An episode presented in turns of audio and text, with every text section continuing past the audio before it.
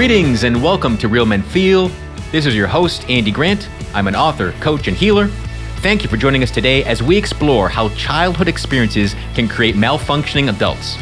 I also open the Akashic records of my guests for a jolt of inspiration and validation. I find there are always borrowed benefits by hearing someone else's reading. But if you want the full experience for yourself, go to theandygrant.com slash records. You'll have the opportunity for a discounted session there.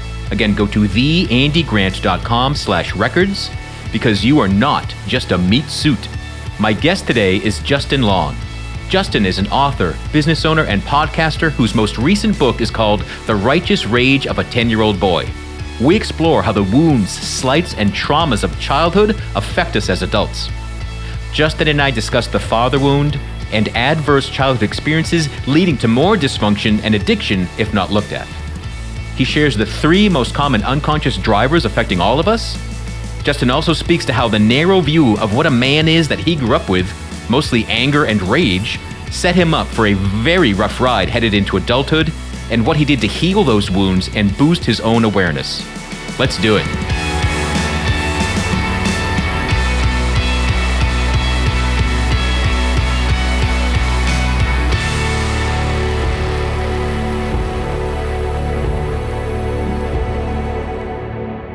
Hello, Justin, and welcome to Real Men Feel. Andy, it's great to be here. Thanks for having me on the show. Yeah, I'm really glad to talk to you. So, your most recent book is called The Righteous Rage of a 10 Year Old Boy. So, tell me, why did you write that? It started out as a journal. I was at a point in my life, and I've gone through a lot of self awareness, evolution, and personal development and growing. But in spite of all that, I wasn't where I wanted to be in life. And so I went back to counseling and I found a therapist that I really connected with and we went on like the fast and furious rampage of tearing into my childhood and understanding why, the why behind all my stuff. And it was so much information, I had to journal it. I just couldn't keep it all straight in my head. So it started out as a journal just for me. And the farther it went, the more I realized that this needs to be a book that other people can use in their lives. My history is my history the insecurities that have plagued me are the standard three or four that plague so many so it became a book. Cool. So, what do you see as those standard three or four things that most people are dealing with? You know, it's all based on different experiences, I think, but the seeking approval, you know, the people pleasing aspect of trying to be everything to everyone is probably the most common thing that I see. The second one is the big chip on the shoulder of having to prove ourselves over and over all day, every day, and never getting that approval that we need. And I don't know where it is that you live, but where I live, the standard is the jacked up truck with the giant tires and the loud exhaust and all the stuff. Like it just screams trying to prove worth. And I went through all those phases. I had the big truck, I had the loud Harley, I did all the things to try to be the manly man, and, and none of that was it. But the other big one is having the resentment from not getting that approval and not getting the nod from people that think that we're all that. And mm just becomes an attitude that you carry around with you. Like, I already know that you're going to reject me, so fuck you. Gotcha. So that's all kind of in hindsight. That's as you unpacked your life. So oh, yeah. tell me about what was life like for that 10 year old boy? I was raised by two very emotionally dysfunctional people. And they were just so challenged in so many ways. I didn't understand that at the time, but in retrospect, I can see that my parents were very broken people. But what I knew at that time was that my dad was angry. He was the ultra disciplinarian. And I didn't use the word abuse in my inner monologue when I thought about my life, but I knew that my life was different than most of the kids that I went to school with. And, you know, I grew up forming certain beliefs about myself because of the environment that I was raised in. You know, my dad didn't believe in playing, he believed in working. He was a workaholic.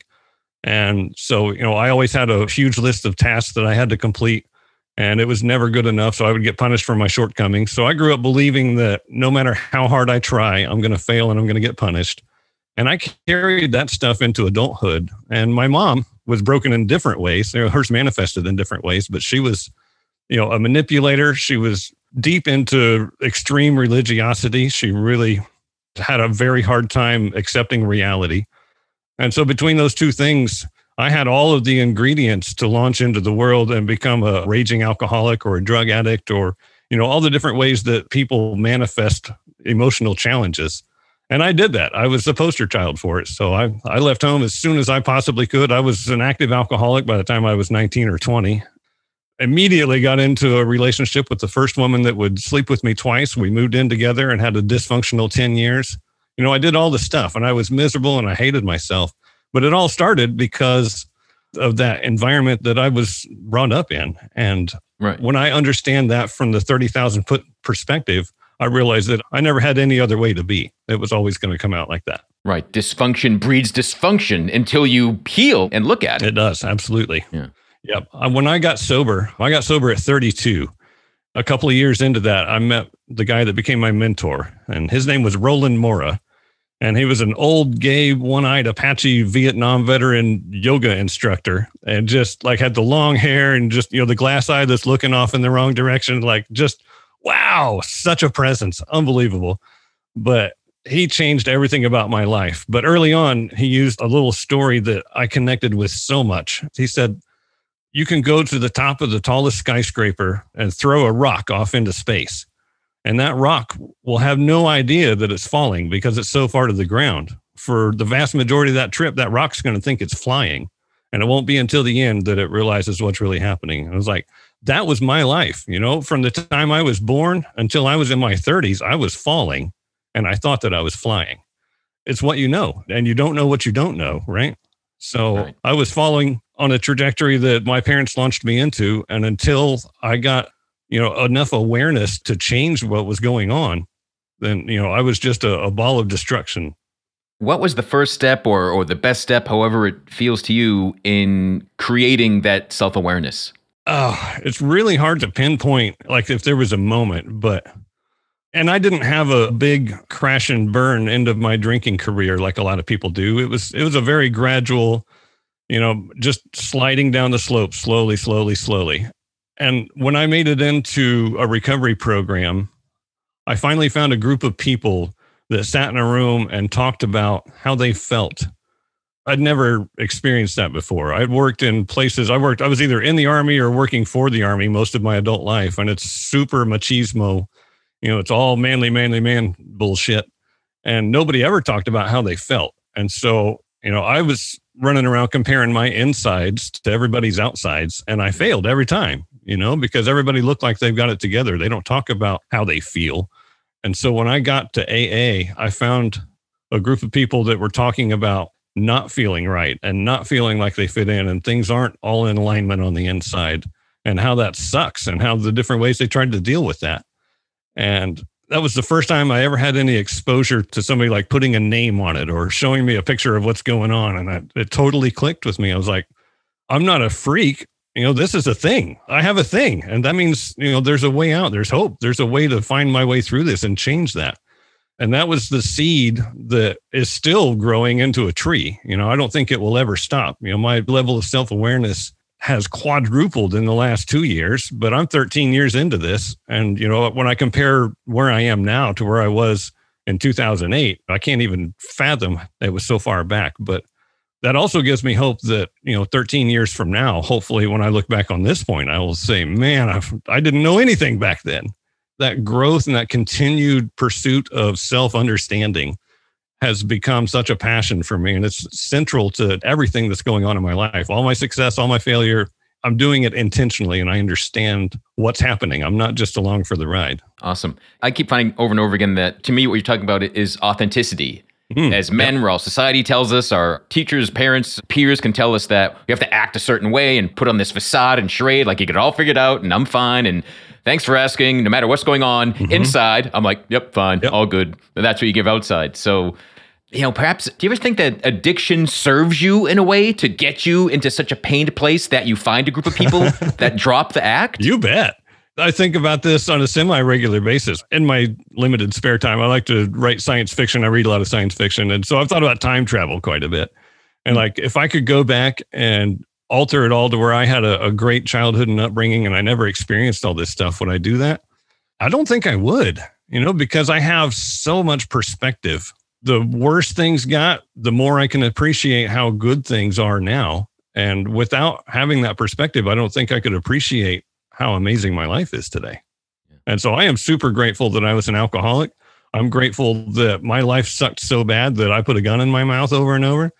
I'm really grateful I didn't pull the trigger, but you know, if it hadn't got yeah. that bad, I don't think it could ever have been this good.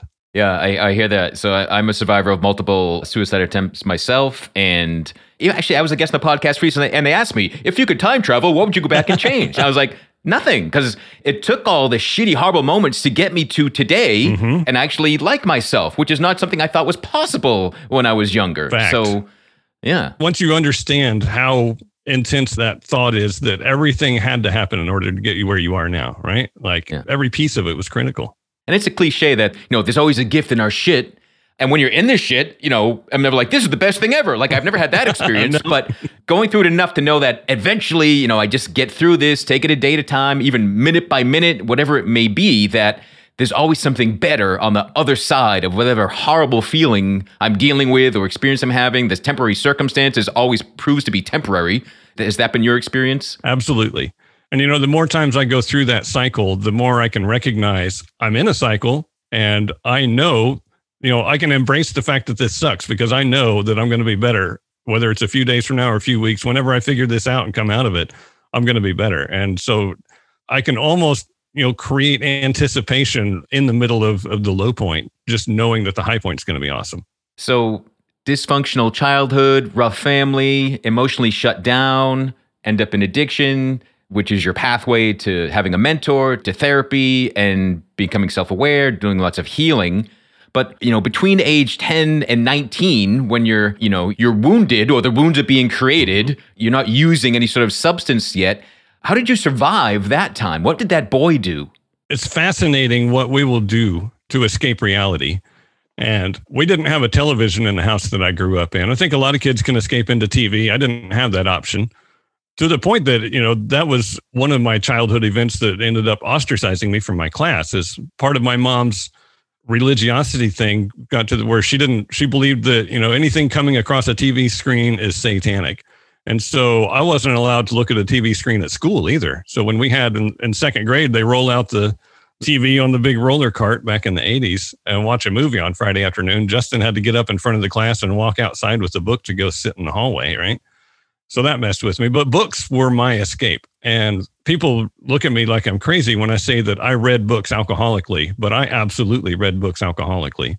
I learned, you know, probably five or six years old that I can crack open Encyclopedia Brown or the Bobbsey Twins or the Hardy Boys or something and go be in a different world. And I used that every moment that I could. And I got in a lot of trouble both at home and at school for reading when I was supposed to be doing something else. But you know, books were absolutely my escape. And that served you because you've gone on to become an author. And that's very true. I, I had a better vocabulary than most of the kids in my class. And I was in a small town and we had a limited library. So I read a lot of things that were way beyond my age group and history and all kinds of stuff. So it was an education. I don't regret that either. Mm-hmm. But it's anything that would take me out of the moment because, you know, when books weren't available, I my imagination had to serve me. And a lot of times that would be working with my dad on one of his endless projects. You know, I'm standing there holding the flashlight for him while he's working on the car for hours and hours and hours. I'm off in my head, you know, just creating a universe where I would want to be if I could just transport myself there in that moment. So, but that's an unhealthy thing in a lot of ways because it taught me to just check out when I'm unhappy, when I'm not comfortable where I am. And that can easily get out of hand, and it did. But I looked for anything that would make me feel different than I did in that moment. And until I found alcohol, it was a variety of other things, mostly books. But I think at 14 or 15, I discovered tobacco and I had my first dip of Copenhagen and that gave me a rush and made me feel great and different and accepted by the guy that gave it to me. Like i was just so desperate for anything that was different from where i was that i was willing to embrace anything. And that's a dangerous place to be. Yeah. That's what i find over and over again in my own life and talking to clients and guests. I see that all addiction is rooted in not wanting to feel. Mm-hmm. that's exactly what it is. Escape not feel that pain not feel that you know, perpetual idea of anger from your dad, and no matter what I do, I'm a failure, and I'm going to get punished no matter what I do. So yeah, just as part of self awareness and personal growth, it's thought, oh, you got to be present. And for a child, being present in a bad situation is torturous. It's dangerous, right? It feels life threatening to be present and fully here, surrounded by people that are, I don't want to you know, be bashing anyone's parents or anything, but, you know, hurt people hurt people. I'm yes. sure that their upbringing created how they acted and you know luckily you were the perhaps the first one in your even in your lineage to say you know what this can't continue. I'm not going to live this way. I'm not going to bring more people into the world this way. Does that resonate at all? Oh, absolutely. You know, I sometimes I feel like it's pointless when I try to look at the grand scheme of things because it's every family. It's human beings in general, but but my dad had a horrible upbringing because his dad had a horrible upbringing because his dad had a horrible upbringing, and the same on the mother's side. My mom was the oldest child in her family, and she wasn't the pretty girl that her mom could take to sewing circle and show off to all the other ones. And her little sister was. So she had all that that she was carrying around. My dad was also the oldest child, but he grew up especially in the 50s you know, it was a very very different mindset on manliness and if you're a boy this is what you're going to do and all that stuff. But that was still a result of his dad who grew up in the 30s and his dad's ideas on how all this is going to go. And it just it never ends. It goes back to the beginning of time. And yeah. i'm so grateful that i didn't have a kid because i didn't start understanding all this stuff until i was in my late 30s and had I had a kid when I was 20, like everybody else, you know, it, it would have already been too late. That kid would be, you know, continuing the cycle of destruction onto their kids by now. Yeah. So it's such a hard thing. By the time you figure all this stuff out, you know, it's generally too late to stop the damage that you've done to the next generation. And I don't know what the answer is for that. Yeah. It's always struck me since I was a kid and, and aware of this, and again, thought I was the only person that thought this, but we're allowed and you know society welcomes progress and technology and change and advancement except when it comes to what it means to be a man. That's right because you talked about growing up in the 50s or the 30s and like yeah i think the definition of masculinity was probably the same through all those decades. Probably so and in, yeah. even now a lot of people still keep trying to keep you know men are this one thing. Everyone else can change and we can you know evolve and all sorts of stuff but no men are this one thing boys don't cry. You know, you're going to stand up and rub some dirt on it and do the thing no matter what. You know, yeah. boys don't feel. I think that's yeah. the center of it. Boys don't feel. And it's just not true. Right. And again, because the secret behind real men feel is that men are human. Mm-hmm. And all human beings have emotions and, in fact, feel. And all men do as well. And it's just like, how thick of a mask of bullshit are we presenting to the world and to ourselves, mm-hmm. which eventually is going to come out as a malfunctioning adult and dysfunction and addiction and lord exploitation of others. It just it's almost like everything that's considered toxic masculinity is the result of not feeling. That's exactly what it is. You know my dad he expressed rage and he expressed rage. And sometimes he would express rage. It was his reaction to everything. He didn't know how to be happy. He didn't know how to be curious. He didn't know how to do anything other than be mad. That's the tool that i had going into the world and then when I, you know, in my early adulthood, when I'm in the army and in my 20s and trying to figure out who I am and how I'm going to be, because the way I am is obviously not acceptable. I need to model myself after somebody else. I found that, you know, the asshole is always the guy that gets the girls. So I tried to turn myself into an asshole. I stopped being the sensitive soul that I am and just started, you know, I had to train myself to not care about people, to be shitty, and just all of the things that I thought would make me tough enough and strong enough that other people would accept me and then I would be okay. And I just layered on and layered on all of these masks, like you were saying. And drinking helped me feel okay. But when I wasn't drinking, I had such a disparity between how I felt and how I needed to present myself to the world. And that gap just got wider and wider and wider. I couldn't maintain that. I think a lot of people can't maintain that. I agree. Was there any other male role model in your life, or, or, was it only you were just seeing anger and rage, and that's all you saw from allowable emotions for a man? You know, I struggle with that because while there were other men in my life, my dad did such a good job of convincing me that mom and dad are the only ones that know what's right, and you can't pay attention to anybody else. I believed that. Like it, even in, in my adulthood, and knowing all of these things that are you know not true i still have to manually override that because it was imprinted in my head at such a young age. So i looked at other guys that you know let their kids get away with things that i would get in trouble for and while part of me was jealous the other part of me was like oh that guy's not doing that right you know? And it's crazy that i could create such a overlap in my brain that this is horrible and i don't want to be going through this yet at the same time i think everybody should be going through this you know like it's, it's ridiculous. When you met your mentor, Roland, who was a man, Was it easy or more difficult to accept a new version of a man, you know, countering everything you had grown up with? Or, you know, oh. did ah. you need that or how did that fall into place? It was not easy. I got to say, you know, I was a product of my environment. Before I could even go talk to Roland about being my mentor and my sponsor, I had to come to grips with the fact that he was gay because I had other gay people in my life and I accepted the fact that they were gay, but I wasn't really sure how I felt about that because deep on the inside, that's that's wrong, you know. And I'm really grateful that I managed to set that aside and just go, you know, sit in his living room with him and his husband and like get past that discomfort, the initial all of that inside stuff that my parents put in my head because it forced me to come to terms with the fact that they were wrong and that, that you know people are people and doesn't matter who this person is or what their lifestyle choices are he's got an awful lot of things that i need.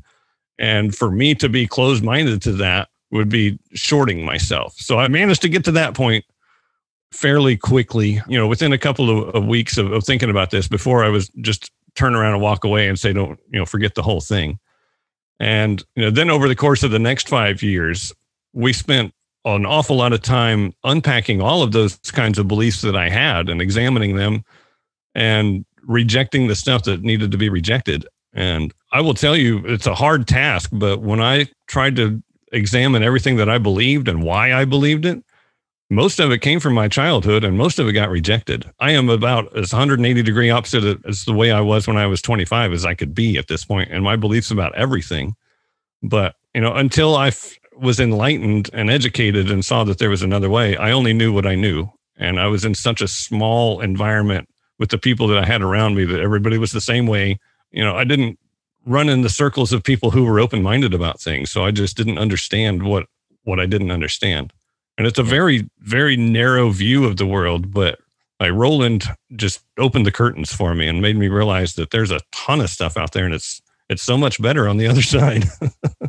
a saying I love is you can be right or you can be happy. Oh man. And I used to think being right was the most important thing. And I'm like, oh, I'll be wrong all day long if it leads to happiness, you know. I want to say happy, but I struggle with that so bad. That's a tough one for me. And I've wrestled with that from the first time that I heard it early in program is that I want to be right. Like I want to be right so bad because I still have this thing, this validation thing that I need to prove myself. You know, it's one of those mm. insecurities. Like I need to be right so that you know that I'm smart and you'll respect me.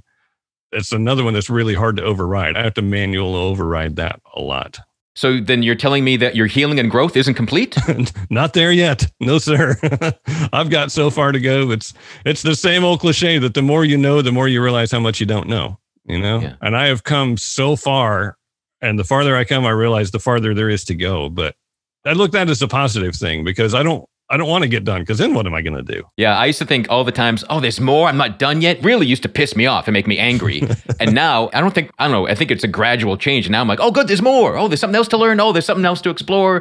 If we're done, that might mean that life is really boring or it means it's the end of our life and right. you know or yeah. that i'm still stuck with all of the negative things about myself that i haven't managed to overcome yet and that's a horrifying thought five years ago i had all of this self-awareness and i understood a lot of my my psychology and, and my my tendencies but i still didn't have the insight into the insecurities and the childhood events that drove those things and that's where so much of my growth has come from that you know that I wrote this book about is that you know understanding all of those insecurities or the behaviors is one thing but actually changing them I didn't know that that was possible.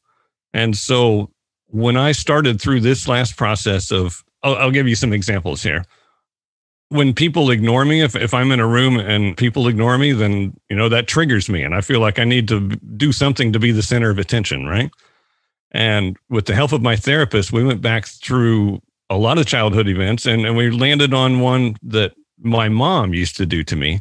And my dad was the disciplinarian. I got a spanking every day of my life until I was about 13, but my mom wasn't big into that. So she would put me in the corner or, you know, find some place for me to wait until my dad got home to spank me so that I could think about what I did. And if she was working in her sewing room out on the back porch, then my place to wait was inside the trash can. I would have to roll in the big dumpster cart from outside and pull the trash bags out of it and sit in there and think about what I did. you know, at six, seven years old, you spend two hours in the trash can a couple of times a week, you start creating certain beliefs about yourself, right? And I was usually blaming myself. I was mad at myself for not being able to keep my mouth shut when I know that this is a possible outcome. But I would get excited about something, go tearing through the house, being a six year old kid. You know, it's what you do when you're that age. But I was never allowed to be a kid. And so I would forget that and I would do something and I would end up in the trash can. And it wasn't a conscious thought, you know, throughout my adult life. I never thought about those events, but in my psyche and in my understanding of who I am, there's, you know, Justin's a piece of trash. Justin's a piece of garbage. Justin is so unimportant that he can go sit in the trash can and that's an acceptable thing, right? It never occurred to me that my mom was broken, that it was my mom that was fucked up in that situation. That if I saw my neighbor putting their kid in a trash can, I wouldn't think that kid must be fucked up, you know? I'm not, hmm. no, it's the parent. But until I examined that and realized that I have this belief about myself that I'm not good enough that's based on something that's not true, that it was my mom that was broken and not me. Then I can overcome that self belief. I can, with the help of EMDR therapy, which, you know, kind of reprograms the emotions that you have attached to memories and events, I can change the way that I feel about myself and the way that I felt about myself then. And that is where I built the positive self image that I have now is finding all of those events when I was a kid, whether it was my dad spanking me for not having a perfect stack of firewood or a million other things, not going to the toolbox and getting the wrench fast enough when he's sitting there in the car waiting on it. You know, none of those things were about me not being good enough. It's about my parents having impossible expectations that I'm trying to meet. And so overturning those self beliefs and understanding that when I'm triggered, when I have an insecurity that gets sprung by somebody, I can immediately think to myself, is this real or am I am I having a you know a reaction based on an incorrect belief that that's not part of who I am anymore? And 95% of the time, I would say probably 100% of the time, that's exactly what's happening and I can override that and and get past that negative feelings. My amygdala was triggered, it was a false alarm. I'm actually okay, nobody thinks I'm a horrible person. And you know, it takes time and practice to do that. It starts out, you know, maybe it takes me 2 days to reflect on something, but when I'm on top of my game now, I can do that in a thought. And right. that has changed everything about my life. Everything. It's unbelievable. But, you know, I still have, I don't know if you're familiar with the uh, the Hitchhiker's Guide to the Galaxy. Mm-hmm. Love that book series, but the dead planet, I think it was Magrathea, something like that. It's a planet where people have been have been extinct on it for millions of years, but it still has that automated missile defense system. And when the spaceship gets too close, those missiles fire. And I use that as my visual for what goes on inside my head. I know those things aren't true about me anymore, but the missiles still fire. Those insecurities still get triggered, and I have to manual override and, and abort.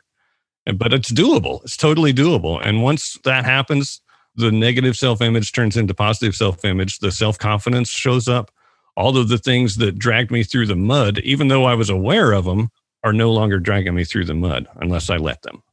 There's so much to unpack there. One of the things I speak about often is the father wound, and that's the effect on children from a physically absent or emotionally distant father mm-hmm. or a close father that's verbally abusive and you know is not the best role model or experience giver and and also all the research in adverse childhood experiences. Oh yeah. And it doesn't matter if it happens, you were put in the trash once or put in the trash repeatedly. It just takes one thing to make a slight of word, a, a weird look from somebody can just create that little trauma that has your missiles always firing. Yep.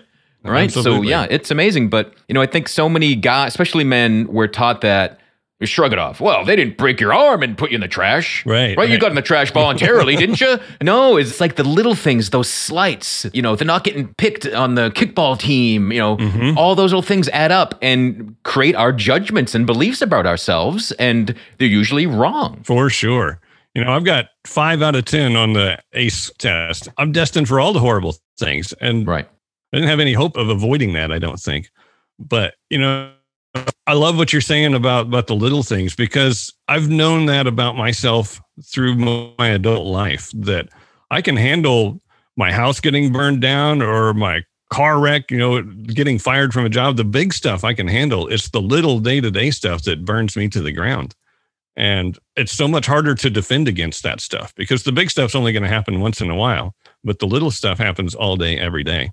And Yeah. until you get your head in the right space, like it's just a constant barrage of negative input. Yeah. And if that's what you were brought up with, like our resilience is already taxed and weakened with all these things we're not even conscious of. Mm-hmm. So that a current one more circumstance, like, oh, and you're like, why am I overreacting to this? I'm like, no, I'm reacting to my life's experience that has me off kilter all the time.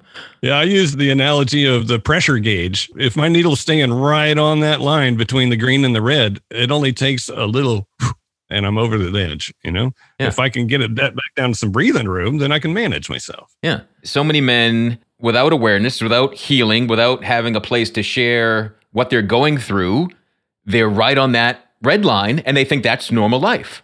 It is. I mean, until you've experienced something else, that is normal, right? Rather good point, Brad. Normal doesn't mean it's helpful or beneficial. it's just normal for you. Yeah. Yeah. Yeah. Your normal may not be a good normal until you can realize that it doesn't have to be that way. Then you think that that's what you've got to work with. I didn't know there's another way. So, how did you find that other way? Was it easy for you to choose therapy as the way for you to get help? I had a block against that too, because getting therapy is not a manly thing. All these ideas of manliness just really railroaded my early decisions. But working with Roland, you know, Roland was not a therapist, but Roland had an awful lot of life experience and going through all the same stuff that we're talking about. And so five years of working with Roland opened me up to the idea that there's an awful lot of things I can do to improve my understanding of myself. And so by the time he passed away, I was wide open to the idea of therapy and committed to the process of self discovery and self improvement and just self betterment. And that's not something that I've ever backed off from. And I don't know if it's just the way I'm wired or a result of how I came into this world, but I've always been an extremist, you know, an emotional extremist. Uh, I feel everything to 11. I do everything to 11. I, one of my jokes that I make to my wife is, you know, I don't do a little bit of anything. So if I'm going to do it, it's going to be a thousand percent. And so in some ways that can be bad if you're committed to, you know, drinking, you know, I got to drink more than everybody else. But in terms of being committed to a positive lifestyle, you know, that's a wonderful, wonderful thing to have. Yeah. Cool. So, one of the things I discovered, you know, growing up, I'm kind of opposite of you. I was not raised with a religious family at all, so I thought that made me an atheist. Mm. I remember, like at age, uh, you know, nine, there was a there was like a Cub Scout badge, and you had to like read the Bible or something. Like, I we don't have a Bible. I shouldn't be forced to read that. I was all like indignant. How, how dare you insist I read this book I've never heard of, and because I'm an atheist, and I thought I was an atheist because I didn't have a Bible. That's really I had no strong beliefs. I had just a lack of belief, so I thought Right. that meant a belief, right? you know, one of the things that has helped me over the years is realizing I'm not just the body, I am spiritual as well. Right. That I'm not just this meat suit here to be suffering and torturing myself. And one of the tools that helped me is uh, are the Akashic Records, and that's something I do with people now.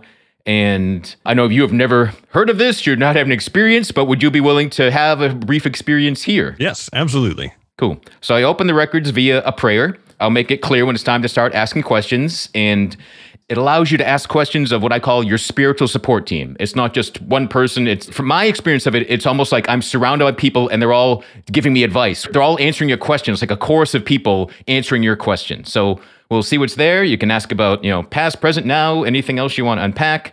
And we'll do a few questions in there and see what shows up for you. All right. Sound good? All right. Hmm.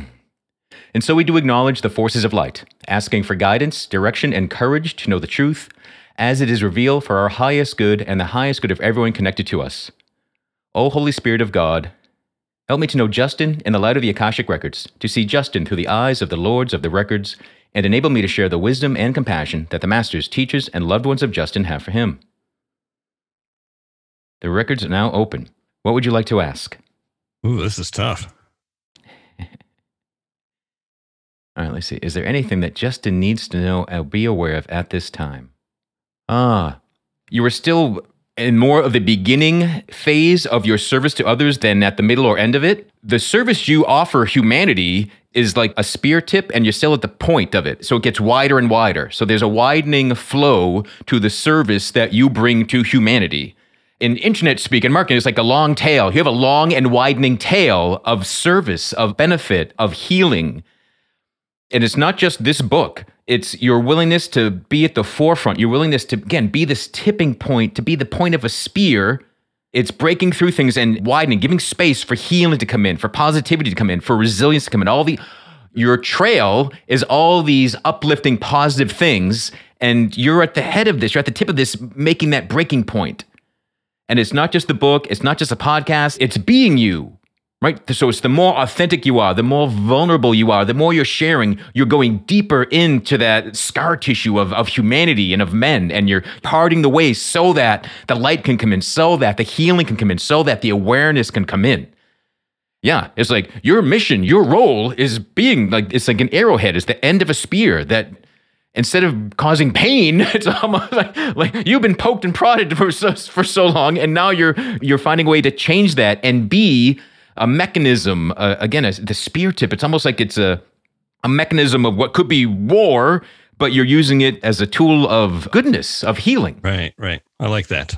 Good, because that's who you are. So it's good that you like it. Yes. awesome.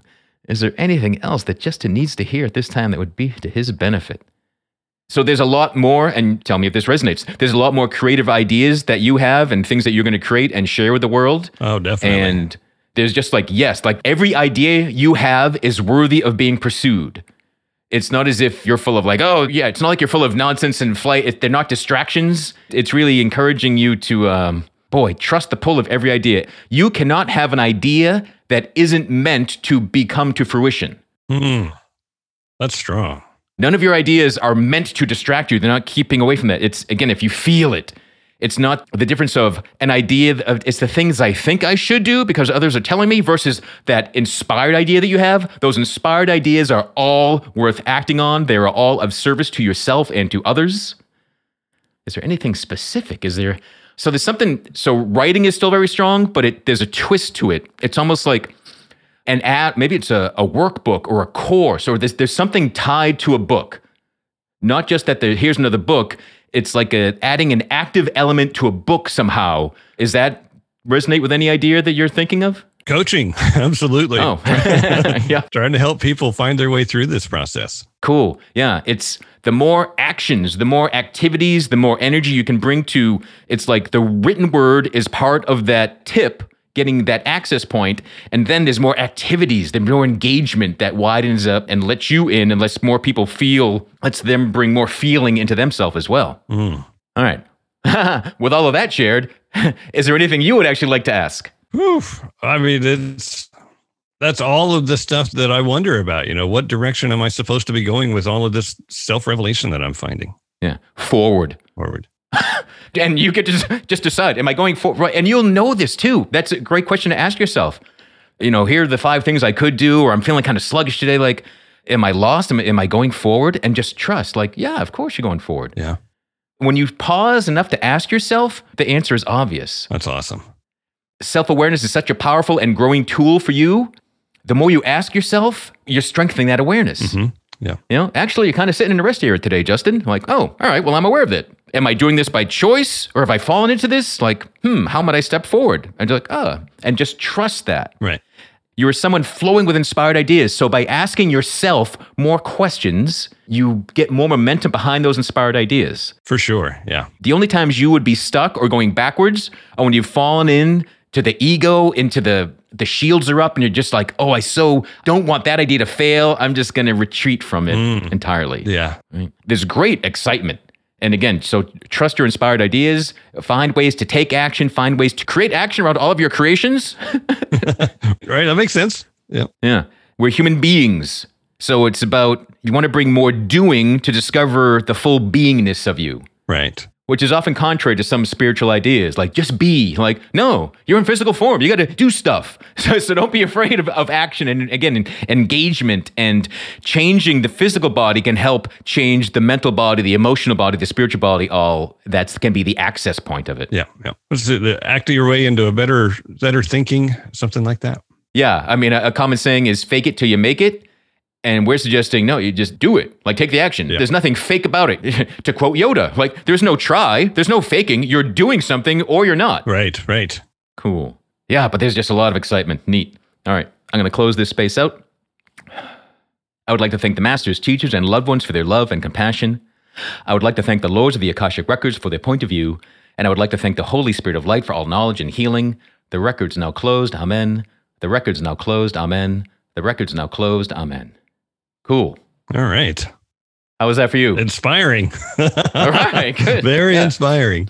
Yeah, I often uh, at live events or expos or sometimes I'm teaching classes, and I find that there's always I call it borrowed benefits, even by others listening to the information that someone's getting that's specific to them. It's generic enough. We're all human beings. So you- Right. you, you, yeah, meant you started by talking about we all have the same three common things that people are dealing with and facing. So again, I find that what helps you, your braveness, and allowing others to hear that, to witness that, can help them as well. So- Absolutely. so thank you.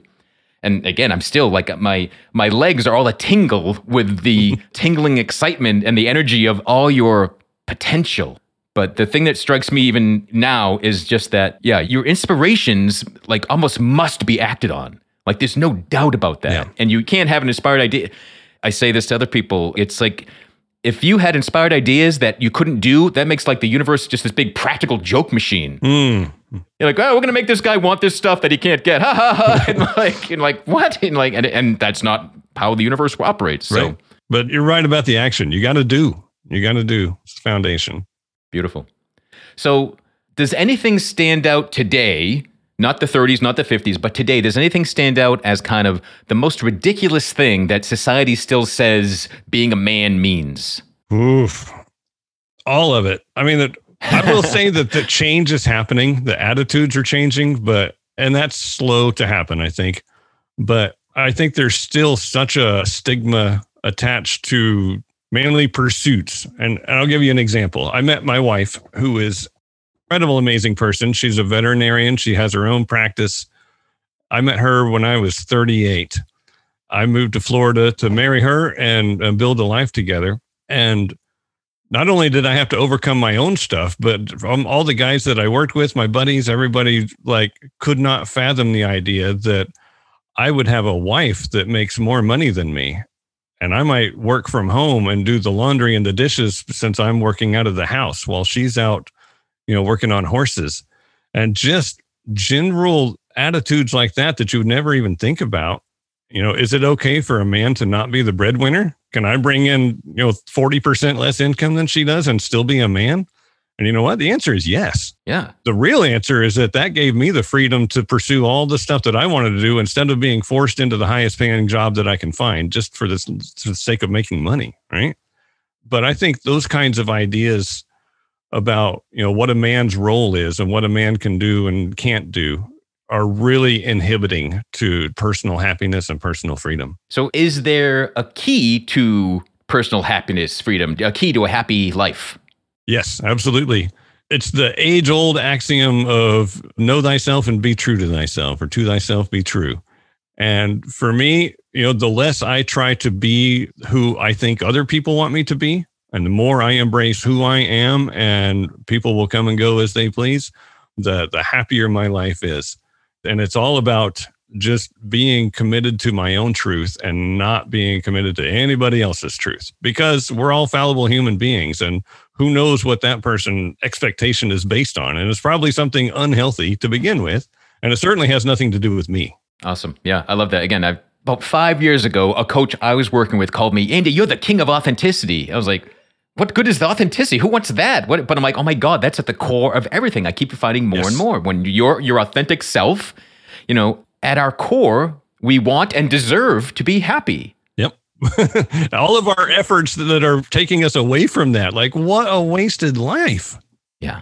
Oh, and I did that. I wasted so much of my life. And I think that's part of why I'm so motivated now. So I feel like I'm making up for lost time. I get that. Sometimes I'm like, man, I have so much energy now. It's like, oh, it's because I was spent so much energy in the past of being morose, holding myself down.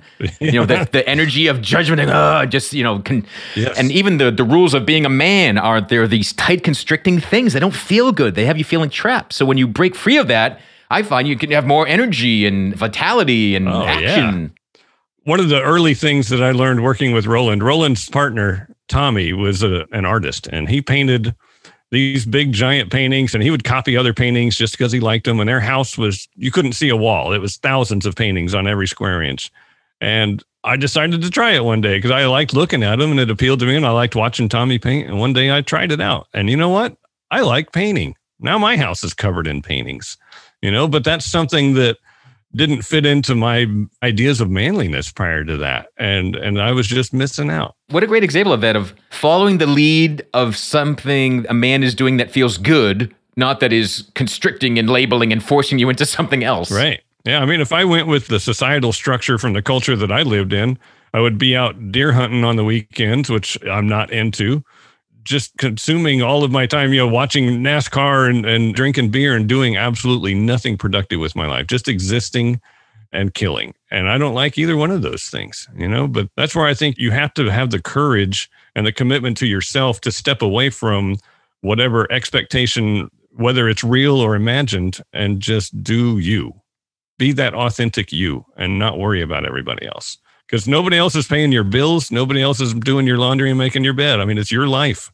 Nobody else should be managing that, you know? Beautiful. Well, Justin, I appreciate your courage and your authenticity. Thanks for all that you're doing, and thanks for all the things, boy, I get a sense that you're going to keep doing and do even more of. What's the best way for people to find out more about you, what you're up to, the book, and your podcast with your wife? Everything about me that you want to know is on my website at jboyd, B-O-Y-D, long, jboydlong.com.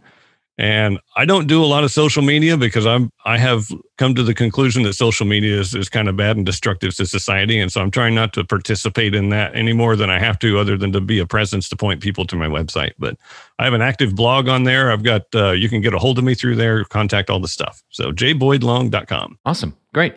We'll be sure to have links to the site, links directly to the book, links to the podcast at realmenfeel.org in the show notes for this episode. Again, Justin, thanks so much for joining us, and everyone else, for, thanks for listening. I hope you got insights from Justin's courage and willingness to open his records, and for everything he's shared. Just check out his book. Everybody has adverse childhood experiences. I don't think you can be a human being and not have suffered trauma in growing up. I, I most, you know, the older I get, the more I'm realizing, you know, that's part of. I guess it's required.